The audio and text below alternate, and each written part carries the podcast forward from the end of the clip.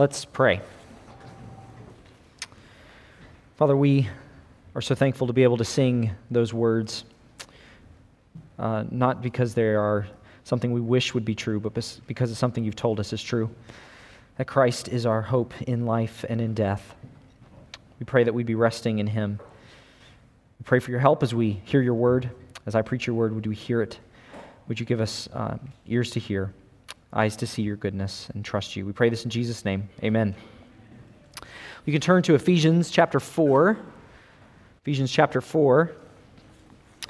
As you turn there, I'll just mention two books um, written by sociologists, both of whom I, I don't think are, are, necessarily Christians, but just commenting on American culture. One of those books is called Bowling Alone by Putnam, is the author's last name. You can kind of guess what the title's about uh, Bowling Alone, right? So, to some degree, you can guess what it's about. Uh, but what he's really trying to do, maybe this isn't so obvious, is he's trying to show there was a time in American culture where uh, bowling leagues were very popular right? And so, and so people would, would go involved. And, and, his whole point is not just so much about bowling leagues. His point is that there was a time in American culture where, where civic engagement, uh, social engagement was very normal outside of just sitting in front of a screen, right? And, and so he, he just tracks through cultural history in the United States and other Western countries and shows the decline in that and the effects that it is having.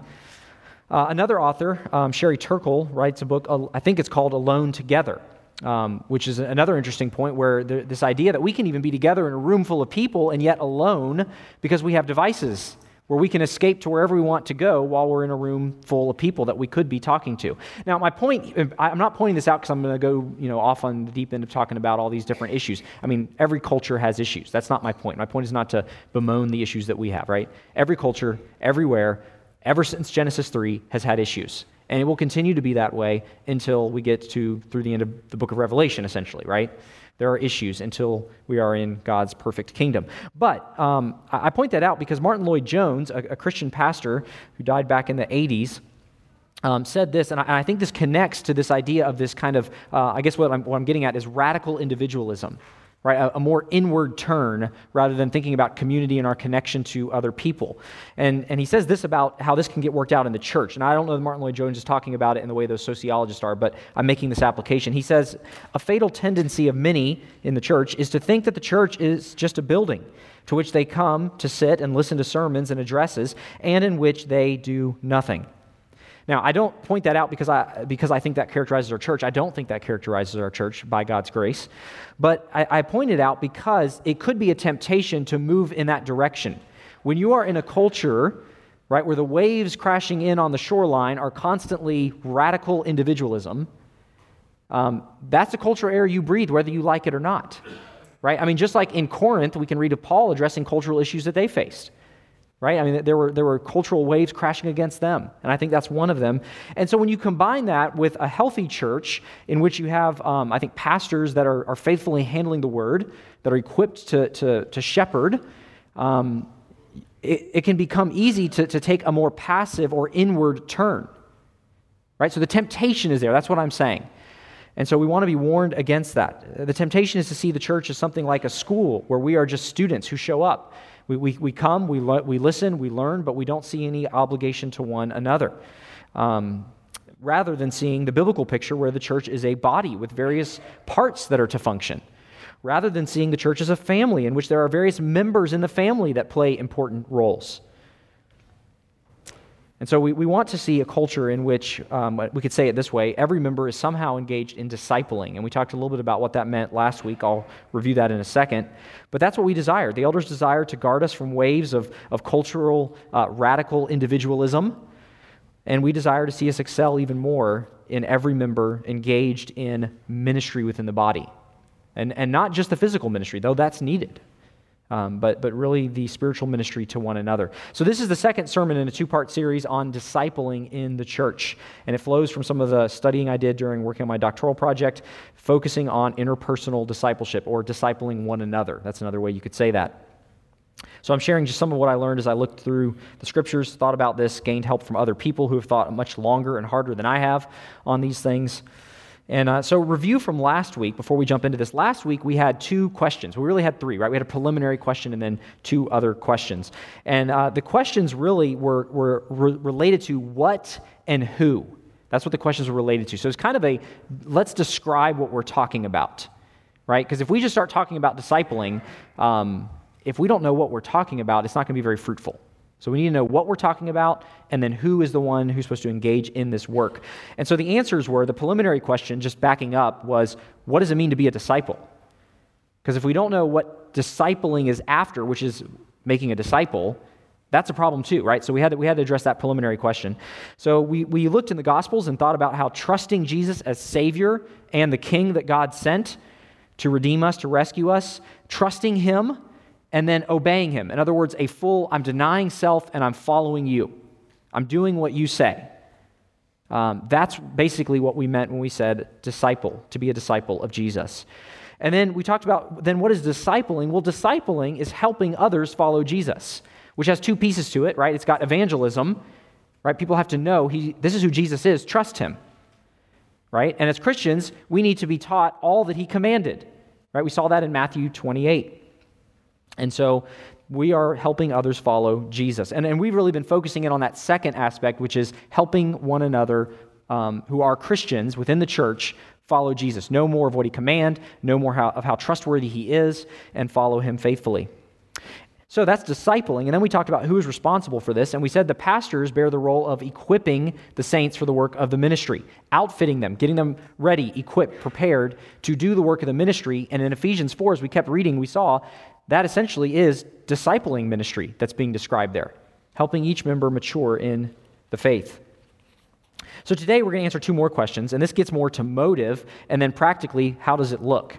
So the first question is why? Why should we engage in discipling and helping others mature in Christ? Why should each member engage in this work? So it's somewhat motivation is what we're getting at there. And then second, how can we engage in this work? Because you might be motivated, but then have no idea what exactly what it looks like or at least ideas of what it could look like.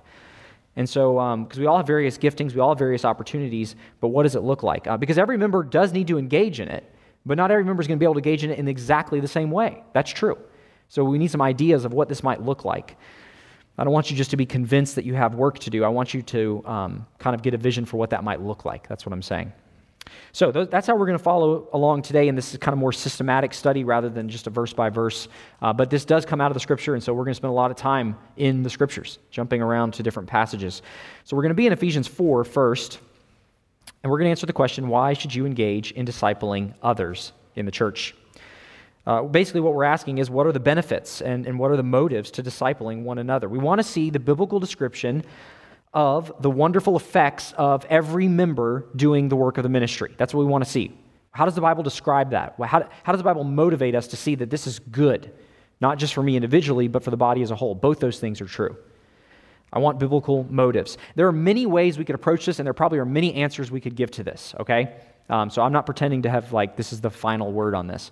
But the way I'm approaching this is I want to talk about two different metaphors that the Bible uses to describe the church and then think about how those motivate us to do this ministry to one another, okay? So, two, two different metaphors. And the first one is Ephesians 4, and we looked at it a little bit last week, actually, a good amount last week. In Ephesians 4, we see the metaphor of the body, the body of Christ. Look at Ephesians 4 12. Pastors are to equip the saints for the work of ministry, for building up the body of Christ. Look down at verses 15 and 16. Talking about every member's job is involving this. Speaking the truth in love, we are to grow up. So there's that idea of growing up. You think of body and maturing and growing. We're to grow up in every way into Him who is the head, into Christ. You have the idea of the head, right? In this analogy, in this uh, metaphor, Jesus is the head of the body. From whom the whole body, joined and held together by every joint with which it is equipped, when each part of the body is working properly, makes the body grow so that it builds itself up in love. So, Jesus is the head, every member is a part of the body. So, we're talking about a, a metaphor of a physical body to picture the spiritual body, which is also the church. That's what we're talking about. So, um, in discipling, we are all going to play a part in this. Now, think about how this motivates us to engage in this work of building up the body. Um, I, have mentioned this a couple times, but I just think it's really important, so I'm going to, say it again. Uh, the metaphor is not of a school. There were schools back in the New Testament times, right? I mean, you'd go to your philosopher and you'd sit out there and you'd listen to your philosopher ask questions and engage with you in dialogue and all those things. Now, that's part of what, I mean, Jesus certainly engaged in dialogue and questions and answers with people. That's true. But he doesn't just say, you know, come to my philosophical school and I will teach you. This is what the church is. It's just another, it's a meeting place where we just discuss philosophy all the time. That's not what it is. It's a body. It's a body. And so, what that means is everyone has a vested interest in every other part of the body's growth. Right? Again, in a school, the person next to you could be failing the class, and it does not affect your grade. I mean, I guess there may be some classes where teachers come up with a way to make it affect your grade, but generally they don't. It's not that way when you're talking about a body. If your lungs are not functioning at a proper level, maybe you can't run. Your body, in other words, the whole body can't do certain things. It could even lead to death. I mean, we see dying churches sometimes because the body is not healthy, it's not functioning the way it should. And one avenue to that is radical individualism. I think, I think that has claimed a lot of churches, so called churches at least. So there's an organic, we, we, we all organically do discipling because that's what makes the body thrive. There's an organic connection to one another in the church. Calvin helps us, John Calvin helps us apply this when he, he wrote this. It's a little bit of a longer quote, but follow me. He says, No member of the body exists to serve itself, nor does each member exist merely for its own private use. I mean, think about that. It's like your, my hand is like, well, I just exist for me. Forget the rest of you, right? I'm going to do what I want to do. He should consider his own interest only insofar as he sets his mind on the general edification, the general building up of the whole church. Each member, therefore, has a responsibility to put its abilities to use for the other members in the body. In another place, Calvin gives us a very helpful, I think, picture when he talks about if a person focuses mainly on their individual growth, that's your main focus. Now, I want you, to just side note, you are to focus on your individual growth. We spent a lot of time talking last week about your discipleship, following Jesus faithfully, directly affects your ability to disciple others. So, so, so don't, don't mishear what I'm saying here, okay? But if, if I focus, you know, mainly, almost exclusively on that individual growth, it's like having a body part that just is content to grow to an enormous size and could care less about what's going on in the rest of the body. I mean, think about that image in your head, right? It's like, it's like your shoulder just gets enormous, and the rest of the body is just kind of its stunted little self. That's not healthy. If one member is stunted, it affects the whole body. If, if I'm the bicep and, and you're the thigh, and um, I hate exercise, which I kind of do, if I hate exercise, one of my least favorite things to do, um, so I'm, I'm like, I mean, I'm not that worried about it. I mean, I think I'll be okay. I mean, I'm still connected to the body, right? What does it really matter if I exercise? The thigh, thigh's doing everything anyway. It's good. And you're the thigh, and you just say, you know what? Um, if, if I slow down to help bicep, um, that's time I could have spent exercising. I could be growing. That is foolish. What happens when we need to pick something up as a body? We're going to have a problem unless you just get really good with your toes, right? We're going to have a problem. So we're interdependent on one another. This design is, is made by God to glorify God because it shows that Christ is the head and that all the growth has to come from God. Because again, think about it, at the end of the day, I can't make all the other parts of the body grow. I can't even put together pieces of the body. Think about how complex the physical body is. So he's saying this is the same way it is with the spiritual body, the church. God does that. Which again, we, we go back to what we talked about last time, where Jesus said, Look, I'm with you till the end of the age. That's part of the encouragement because you look at this, you say, We can't do this. You're right, you can't. But with God at work in you, with Christ among you, with the Spirit dwelling in you, yes, God does this work through us. But we have, we have a job to do, we have responsibility in the body. Thus, Ephesians 4:16 says, "When each person is working properly, each part is working properly, it makes the body grow so that it builds itself up in love." There's an organic motive to help one another grow. Uh, Ephesians 4 fleshes this out even more about the benefits of, of a healthy building up body. Um, and when I say flesh it out more, I do mean the pun that's intended there, right? We're fleshing it out here. How do we get to grow? How do we get to mature? Well, there are two glimpses of what maturing looks like. Um, and we get that where it gives us the goal. The goal of this work of every member contributing to building up the body is seen in beginning in verse 13. The beginning of it says, until we attain to. That is a way of saying, here's the goal of every member working to build up the body. Here's what it's going to look like when this happens. So, I guess what I'm saying is this should motivate you because it gives you a picture of look at what a healthy body can look like, in, in spiritually speaking. First, first thing he points out is a healthy unity. Look at verse 13. Until we attain to the unity of the faith and of the knowledge of the Son of God. There's a unity around truth and the person of Christ. And those two are always connected, right? Because he is the way, the truth, and the life.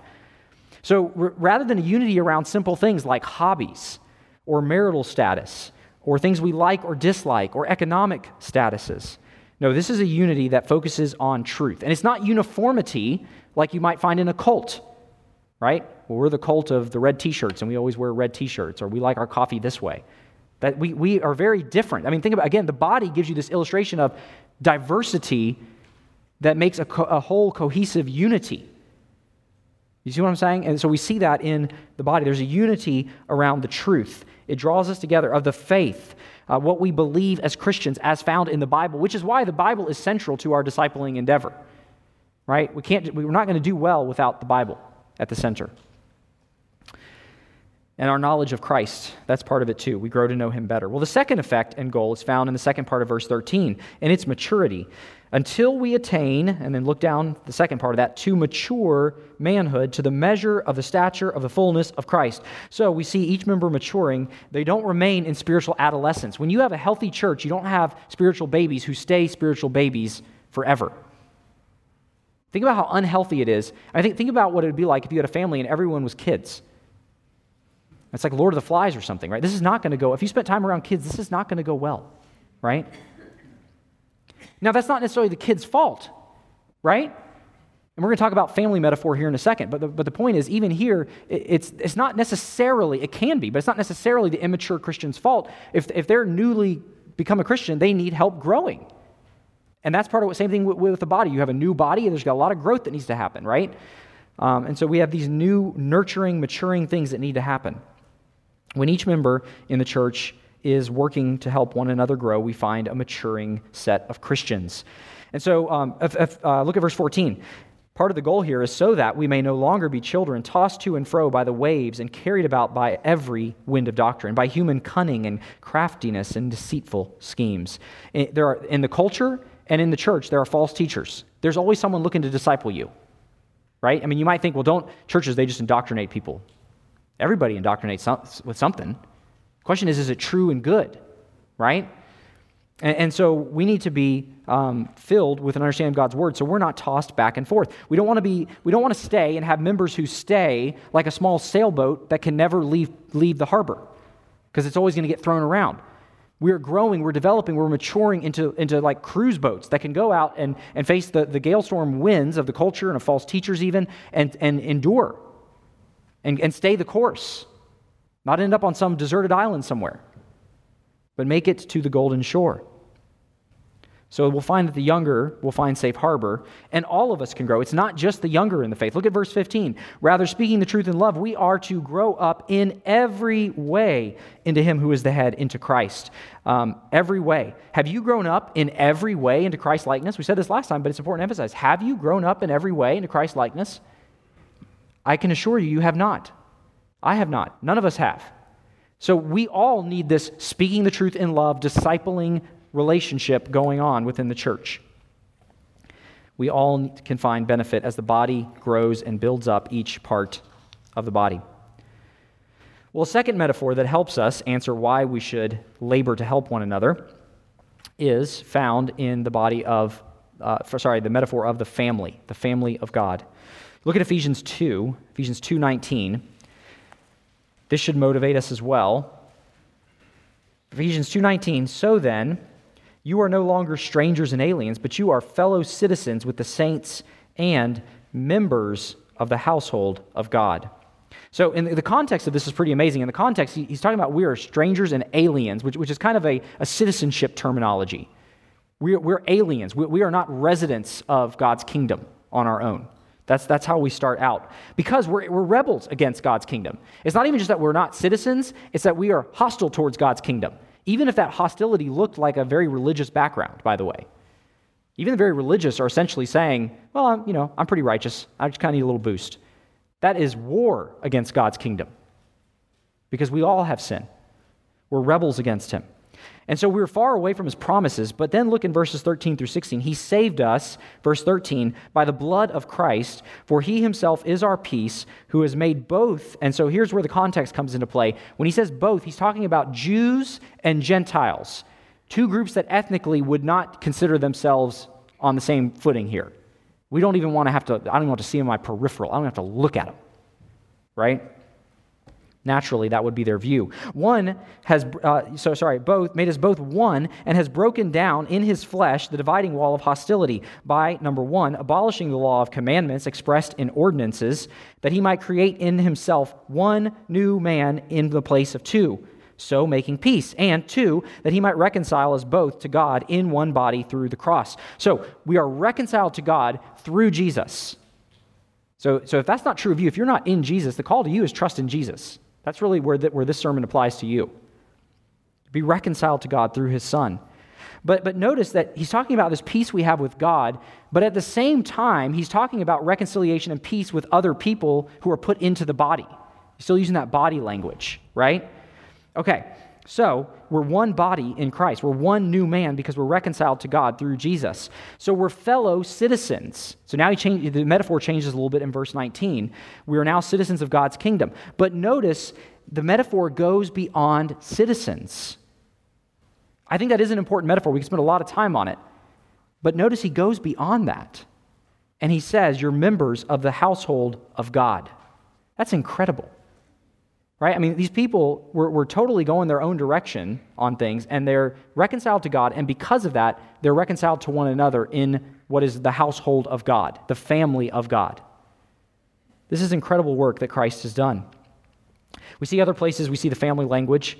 Mark 3 31 um, and following, Jesus is talking to a crowd, and there they say, Look, uh, your mother and your brothers are outside seeking you. And then in verse 33, Jesus says, Who are my mother and my brothers? And looking about at those who sat around him, he said, Here are my mother and my brothers. For whoever does the will of God, he is my brother and sister and mother. Jesus is taking family language and applying it to this new people that he's making. Okay, let me just say for a second, we might not be too impressed with that because we live in a day where, I mean, I listened to some kids' movie and the song was like, Friends or family, you can choose. That's bogus. That's not true, right? But we live in a day where we, we, think, we think we can just choose our own family, we can make it, and, and we're going to be we're going to be tight with these people. God has designed it so that the family is the closest knit part of society. That was, that was part of the original design, and it carries on to today. Um, and Jesus is saying, You are my brothers and sisters. This is outrageous to this first group of people that are hearing this, probably. Because they're thinking, brother and sister, by the way, was probably the closest relationship you could have brother, brother, brother, sister in the ancient, in the Near East.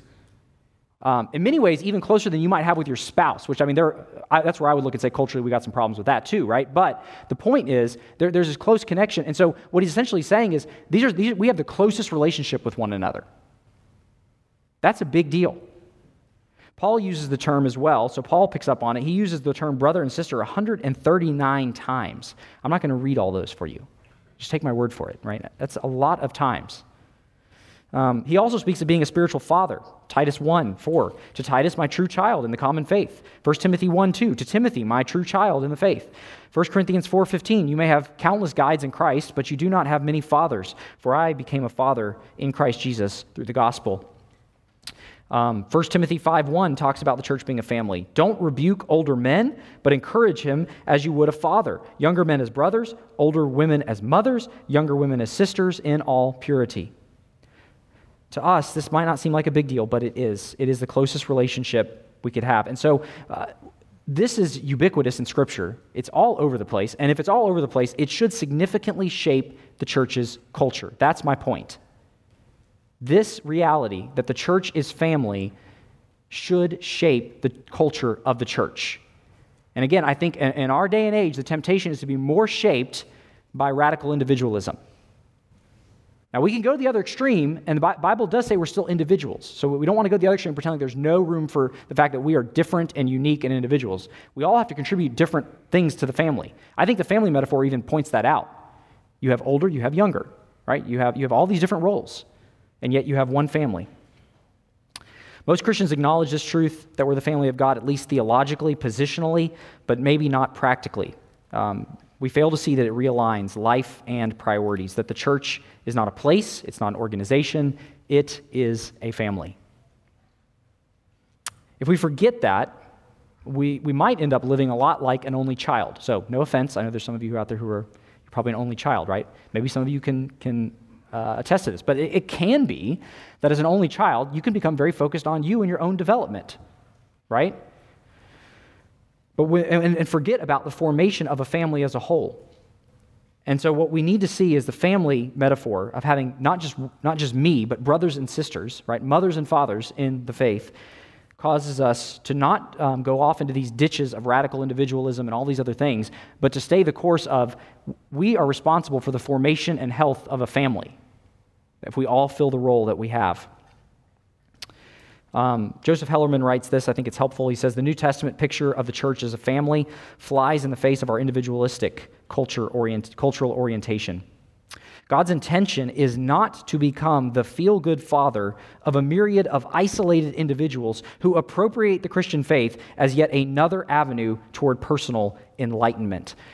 That's, that's a big deal because uh, not only do we have this radical individualism, because of that, everything is turned psychologized as well, and everything is all about my personal enlightenment and, and, and personal development internally. But do you see what I'm saying? If, if the church is a family, that's not the right way to look at it. God is not just, because again, we can get the father part. We can say, well, yeah, God's my father, but then we forget the family connection part. And if we do that, we can very easily drift into this radical individualism that is psychologized and very internal. It's all about my personal growth. Again, do you need to grow? Yes. You will need to grow until you get to heaven, and so will I. So don't neglect that. That's not what I'm saying. I'm just saying, don't go into this ditch, don't go into that ditch. That's what I'm saying. So we need to grow in love for one another. That's really the so the first application here of being a family is that we need to renounce radical individualism.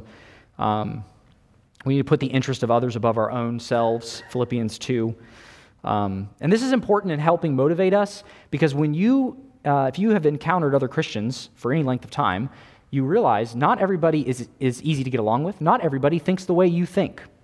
So when we start discipling one another which, by the way, we're trying to help them follow Jesus, not just to look like you or me, right? Now, we can say with Paul, as much as I'm following Christ, you follow my example. So, we, we ought, so there's a sense in which we're saying, follow me. But that's only in as much as we're actually saying, follow Jesus. So, so it's going to get difficult because they're not going to think the way you are, and your job is not to make them think the way you do. And that sometimes will be hard, very hard for some of us. And so when we see family, we're called to renounce all this self focused thing and focus more on, okay, I can persevere in loving this other person because it's not just about me. We're part of the same family. Families do that. They get along with awkward and weird family members, right? You go to a family reunion. I mean, you all are thinking about someone right now, probably, right? That's part of it. Second, uh, so, we, so we're renouncing radical individualism, or we could say it this way we're putting on radical Christ centered love towards one another. That's what we're doing. Another implication of the church's family is we must be around each other regularly. There are times we can't control that due to significant illness or inability to gather for some reason that is significant. Um, but, but there are times we can neglect it. And if the church is family, we can't neglect it. A family is not, listen, your family is not very healthy if no one is ever willing to get together. Now, I understand your physical family, there may be painful things where you can't get over that. So I don't mean to make light of that. But, I, but you still realize if that's not happening, you realize, and maybe you're even sorrowful over, man, something isn't right here, though. Right? And so, so the implication here, then, though, is with the family of God that we ought to and must be together. If I never show up to the family meals, the family gatherings, there's a problem. Third implication we have different roles to play. We'll look at this more later, but in Titus 2, we're told, uh, talking about discipling, that older men and women and younger men and women have different roles in this discipling endeavor.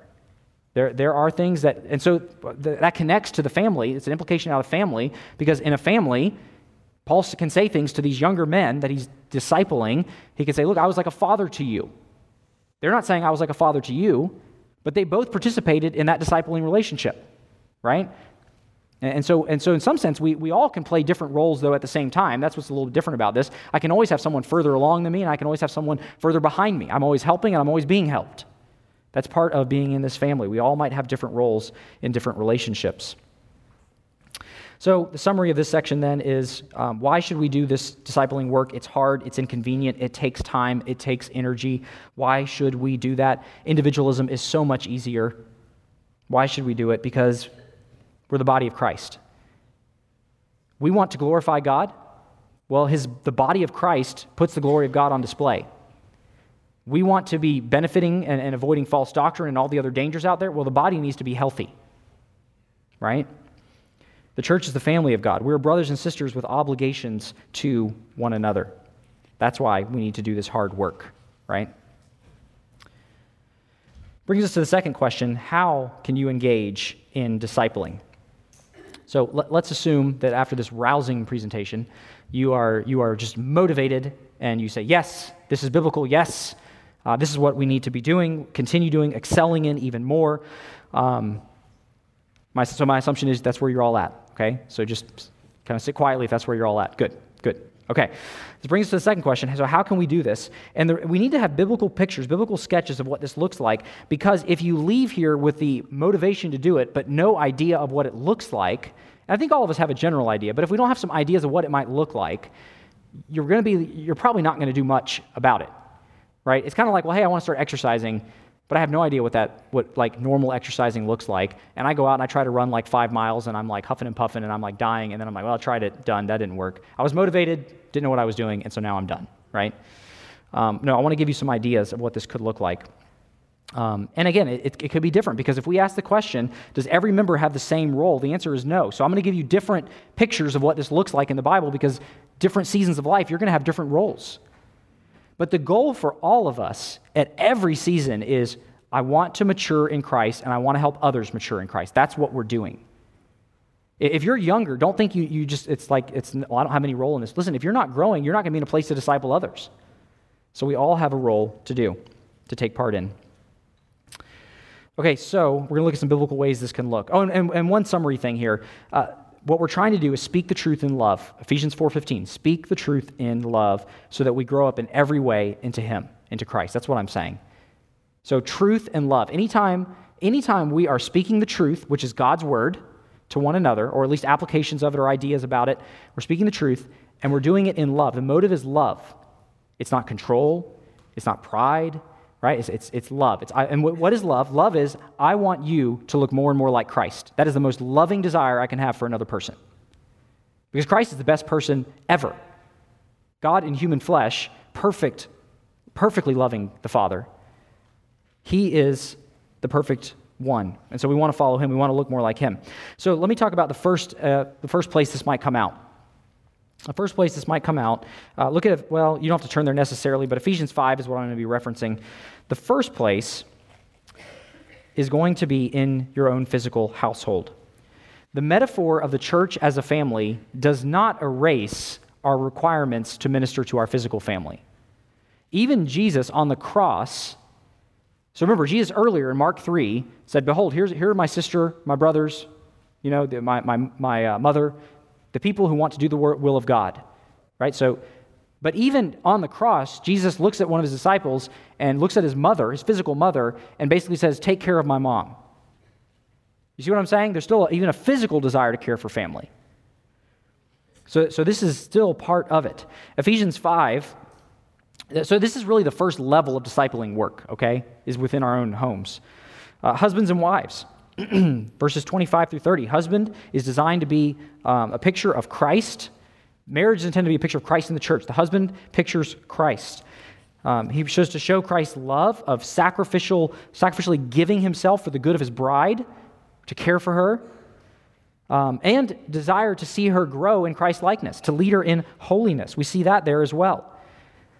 And all this is done with a motive uh, that we've kind of seen earlier of essentially, if you care for your own body, now that you're one flesh in marriage, it should be natural, or at least you should be growing in this being natural, to care for your wife because you are one flesh.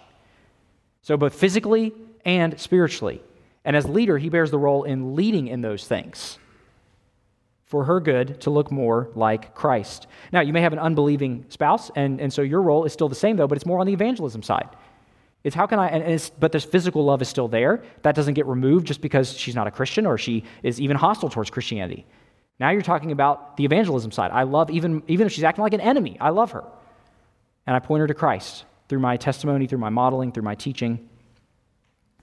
We see also the wife's role pictures the church, and she would be supporting her husband, respecting him, following uh, his lead, especially if he's a Christian. She's supporting all the ways he's trying to lead in Christ likeness. Even if he's not, again, she, But we see seen this in, in 1 Peter. She is still, by her, her, her testimony and her, her submissive spirit, her seeking to honor God, she is still pointing towards Christ. She's saying, Look, I, I don't have to fear anything, even bad leadership. I mean, you don't have to say this to, out loud, but even bad leadership because Christ is in charge. I follow him, and he'll take care of me. That's a sign of the trustworthiness of Christ. She can immerse herself in God's word and provide godly wisdom as a helpmate to her husband. God has given her as a helpmate, one to help, and, and he needs her wisdom. So, so there's a sense in which husband and wife are discipling one another. Um, we, we can kind of see this in Spurgeon's marriage and other places if you go read some historical works. Uh, Ephesians 6, parents play a key role in discipling their children. Ephesians 6, 4, the second part of that, bring them up in the discipline and instruction of the Lord. When you have children in the home, this will take a good chunk of your discipling effort. Do not feel bad about that. Okay? Don't feel bad about that. Now, I do want to warn you too, though, don't let everything turn inward. That is a danger. I mean, we can let everything turn inward, right? It's all about me and my family. We're going to huddle up the wagons and kind of protect each other, and we go to church, but we're still in our wagons, and then we come back and we're still in our wagons. I'm not saying that. But, but you cannot neglect discipling your children. You know why? God gave you to disciple them. He didn't give all these other people. Now, there's a sense in which all these other people play a role in that. That's true. It's not an island thing. But what I'm saying is, you'll be derelict at your duty if you do not fulfill this. And in fact, you will not really be well qualified later in life to do what an older godly person is to do, as we're going to see in Titus 2, and all the instruction that an older godly person is, is to, to show.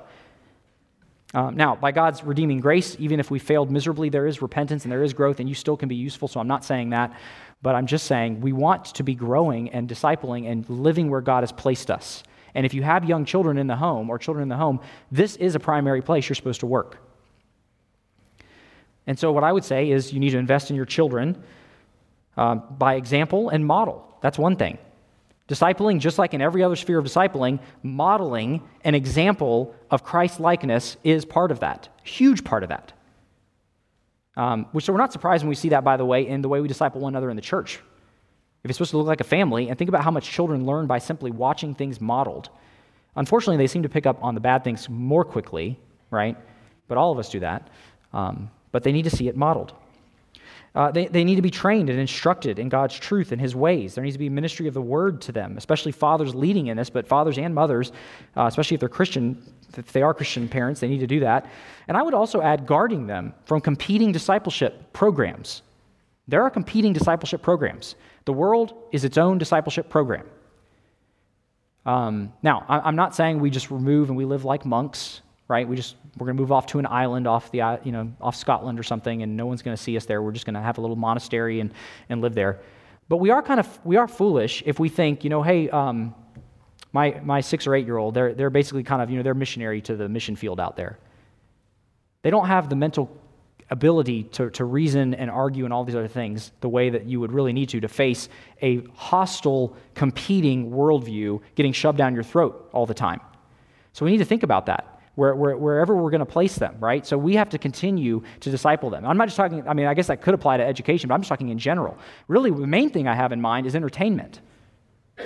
Um, so I would really say, you know, uh, when it comes to social media, everything from YouTube to um, Twitter to Instagram to uh, TikTok, all these other things, unrestricted access to that, that is a discipling program in and of itself, and it is not the discipleship of Christ.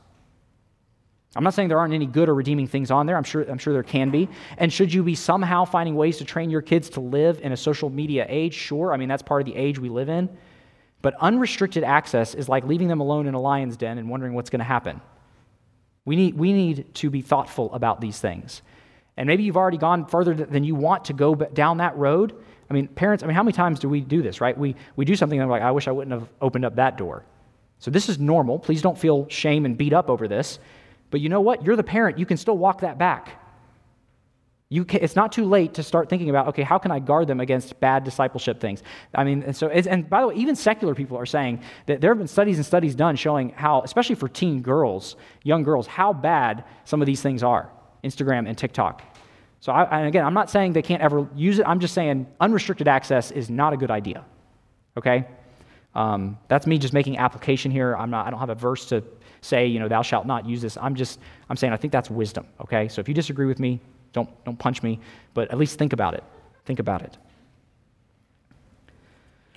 So we need to be extra cautious about these things. Um, there are other things vying for their hearts.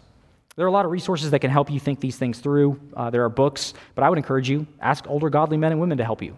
They may not have been through exactly the same uh, technology component of that, but they know how to grow in Christ likeness. They can help you think about that. You can ask your pastors to help you think that through as well. Well, now we're going to look at things within the church, and we're going to go from broadest to the deeper forms here of it. One is ministry of the pew. This is the probably broadest form in, in the church in which we all can engage in discipling. You have a handout in your bulletin called How Can I Build Up the, the, uh, the Body at Grace Church, the ministry of the pew. That's a helpful resource, hopefully, to you. I borrowed this term from Tony Payne and Colin Marshall, so it's not new to me. But the idea is when we gather as a church, it's not just the pastors who have the job of building up the church. We have a pew ministry, the pew, right? Everyone sitting in the pews has work to do. No one comes as a spectator, everyone comes with a job to do. Hebrews 10 is one place we see that. You can turn to Hebrews 10 if you'd like. Hebrews 10, verses 24 and 25. We see the ministry of the pew here when he says, And let us consider how to stir up one another to love and good works not neglecting to meet together, as is the habit of some, but encouraging one another, and all the more as you see the day drawing near. So, again, um, we have to be together if this is going to happen. There has to be a gathering together, right, to engage in the work. But, but look at what he says here. Here's how you can do this. First of all, consider. Consider just means give careful thought to. So, if you want to if you want to come and you're saying, what's one thing I can do to be involved in discipling? It starts with just considering how to stir one another up to love and good deeds. It's as simple as that. If you come with a mindset of, and a prayer of, God, help me do spiritual good, help me to help others in following you, that's, that's really the first step down actually in, engaging in that type of ministry. We need to stir up, provoke, rouse one another to love and good works. And we need to encourage one another to hold fast to Christ. That's what the context there is talking about when he says encourage one another. So we're bearing one another's burdens, I think, when we're doing that. So you have that handout, take it with you, look over. I'm just going to point out a couple things. One is pray for opportunities to do this. I think that's a huge step in the right direction. Number two is pray for a few people through the directory. Use the church directory if you're a member and pray for one another. Because number one, that is ministry and helping one another follow Christ. Number two, it puts someone on your radar so when you come to church, it's like, well, hey, I can encourage this person. I was just thinking about, I was just praying for this person. When you get here, here's some suggested ideas. And again, these are suggestions. I don't have Bible verses for all these. I'm not saying these are commands, so please don't weigh yourself down with, you know, some sort of legalistic conception of this. But these are ideas. Arrive early, stick around a bit late. Use the break between Sunday school and worship service um, to talk with people. Be around older or younger saints. Uh, if you're always siloed off in your own age group, you're probably not going to be benefiting or benefiting others the way you should. Ask someone what enjoyable or hard things they are anticipating this coming week. Pray for it and then follow up. So you can use that handout. Um, what, what, I, what I like about this is number one, it shows it, it, it, no one comes to church without meaningful membership to do. Right? I mean, you might be thinking, people sometimes think that, what can I do? How can I, how can I serve? And there are lots of ways to serve, lots of formal ministries to serve in, and they need to be, people need to serve in those. Everyone can do meaningful spiritual ministry to one another through the ministry of the pew. You don't have to come wondering how you can serve. If you come with this mindset, you are coming to serve. Uh, and what I like about this is it's a built in opportunity. One of the biggest challenges, I think, is time, right? You only have so much time, and we're all really busy. And some of that we might need to reevaluate. Sometimes we're busy because we're just, I mean, a lot of times we do what we want to do, we make time for what we want to make time for. So we need to humbly evaluate am, am I just not making time for the things God prioritizes? But even when we do that, we're still busy, and there may be times where you really are. I mean, Sunday morning is, is the only time you're going to be able to gather. Well, this is a built in opportunity. You see what I'm saying? You don't have to add extra time to your schedule. You are already here. You just need to come with the mindset of doing the work of the ministry. Three other areas here that progressive, we're going to go faster through these, but these progressively get a little more committed um, and deeper in what we're doing. These are, think of these as trellises that, that the vine uh, this, that you're growing in ministry can grow on, okay? Um, one of those is we're going to offer a small group setting coming up here in the fall, and it's going to meet four times, trying to keep it as simple as possible, four times between mid September and mid November. And it's just a tool that allows you to be together, gives you another time to be together with other members in the church, to fellowship, talk about the Bible together, and pray. Um, to engage in the one another commands. Listen, this is not like the magical, like, hey, if we have small groups, we got discipleship going on. That's not true. You can have, you can have small groups and have no discipleship going on. But it can be a helpful tool. So it's one tool that we want to offer. We, we're trying to say, here's another tool to allow for this to happen, another venue for this to happen. And so uh, we'll have more, more information on this. And so, in a lot of ways, it's really just the ministry of the pew in another added setting with a smaller group of people that you meet with for a period of four weeks. Get more invested in, in just how can we encourage one another. So, there'll be more info about that soon. Be looking for that. The next is personal discipleship. And you see this happen in Titus 2. Titus 2, um, you can turn there if you want. This is probably the last passage we're going to look at as we wrap it up here in a minute. But Titus 2. Um, I'm going to give you an illustration about that kind of illustrates this. I got this from someone else. But if you think of a small tree that's bent over from storms and, and maybe you know little kids climbing all over it and doing things to it, um, and it's all bent over, one thing you can do to help straighten that out is you can tie that tree. If there's a nearby bigger, stronger, mature tree, you could potentially tie it, to, you kind of stake it off to that tree right? And this other tree is bigger, it's weathered more storms, its roots have gone deeper, its roots have gone further. And, and by doing that, you give, it's kind of like you've coupled this younger tree with a bigger, more mature tree to allow it to grow straight and healthy. In a lot of ways, that's what's happening in Titus 2. We're saying the older can come along, the more mature can come along as, as a, a more mature tree has weathered more storms, has driven roots deeper into Christ and His Word, and then be a supporting st- stability for younger believers, less mature believers. Um, we all have different, different uh, roles to play in this, but we can each engage in this work. And it's interesting, in the context here, by the way, he's just talked about false teachers, and now he goes on and says, um, You need to teach what accords with sound doctrine. And what, what does he say? He doesn't go on and just list a bunch of theological truths, although that's certainly in this whole, this whole book. But he says, I want to, older men and women, this is how they're supposed to live, and they're to teach the younger men and women to do these things. So, again, we're seeing, just like we saw in Ephesians, what's going to help you weather those storms? It's this intergenerational discipling going on. So he says, older men in, in verse 2, older men, they are to be, so, that, so in other words, you're modeling this godliness. You're to be sober minded, dignified, self controlled, sound in faith, sound in love, steadfastness. Older women are to be reverent, and he goes on and lists what they're to look like. And he says they are to teach what is good, and so train the younger women. Titus, in verse 7, a mature man and pastor, show yourself in all respects to be a model of good works so we have these different roles, older and younger, and that's relative, by the way. Um, I, I think his point is you're just more mature. That's what he's talking about. The older model this godly character, and they teach and train. You see that with what he says to the women there to teach and train. Um, I think he says it to the men too in a different way, but it's interesting. When he talks about teaching these younger women what is good, that seems to be a word that Paul coined. And here's what it means informal, one on one encouragement. In this context, this is what Mounce says, by the way. This is a quote from Mounce.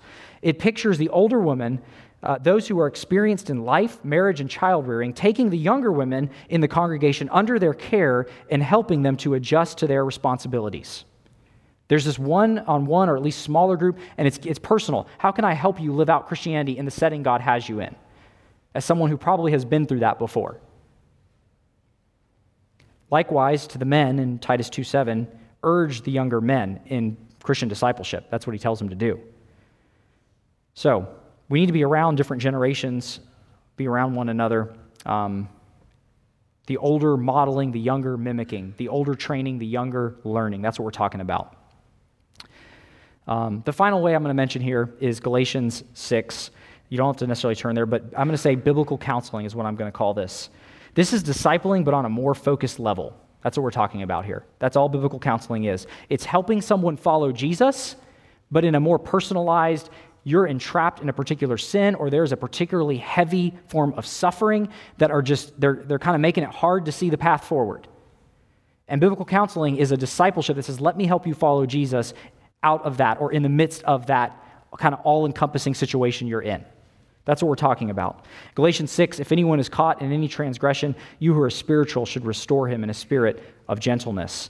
Uh, spiritual there does not refer to superhuman Christians, like you are, you're the next level Christians. You're the elite forces, right, of, of Christians. It just means people who are mature and they're walking in the Spirit. That's what he just got done talking about in Galatians 5. You're walking in the Spirit. And so that's what we're talking about here. We're talking about restoring someone who's been ensnared in a particular form of sin or suffering. Now, for these last two that I just mentioned, uh, if you'd like more training in that, because pastors are to equip the saints for the work of the ministry, we're happy to help in training you for that. You say, I want to do that, but I have no clue what that looks like. Um, there's a lot more that can be said about that. So, whether it's, it's kind of more personalized one on one general discipleship, or small group discipleship, or whether it is biblical counseling, we want to train you and equip you for that, especially older godly men and women in the congregation. So we encourage you to contact us about that. You can send an email to the office, and we'll get back with you on that. So, as we draw to a close, we see that we are all members of the body of Christ. We're part of the family of God, and so we have a role to play. And I think we are doing well in this. I'm not saying all this because I don't think this is happening. I'm saying we have a lot of room we can excel even more in. And I'm saying the cultural waves are pushing us away from this. I don't want us to just get pushed around. We want to know what we're supposed to do and why we're supposed to do it, and then how, it can, how we can go about doing it. So that's my goal. I hope this has helped you. I hope this has encouraged you in thinking about that. And so I would say just, just take this, take away from this, God, help me to help others follow you. Make that your prayer especially on Saturday night and Sunday morning. That way, when you show up, you come ready to engage in that work.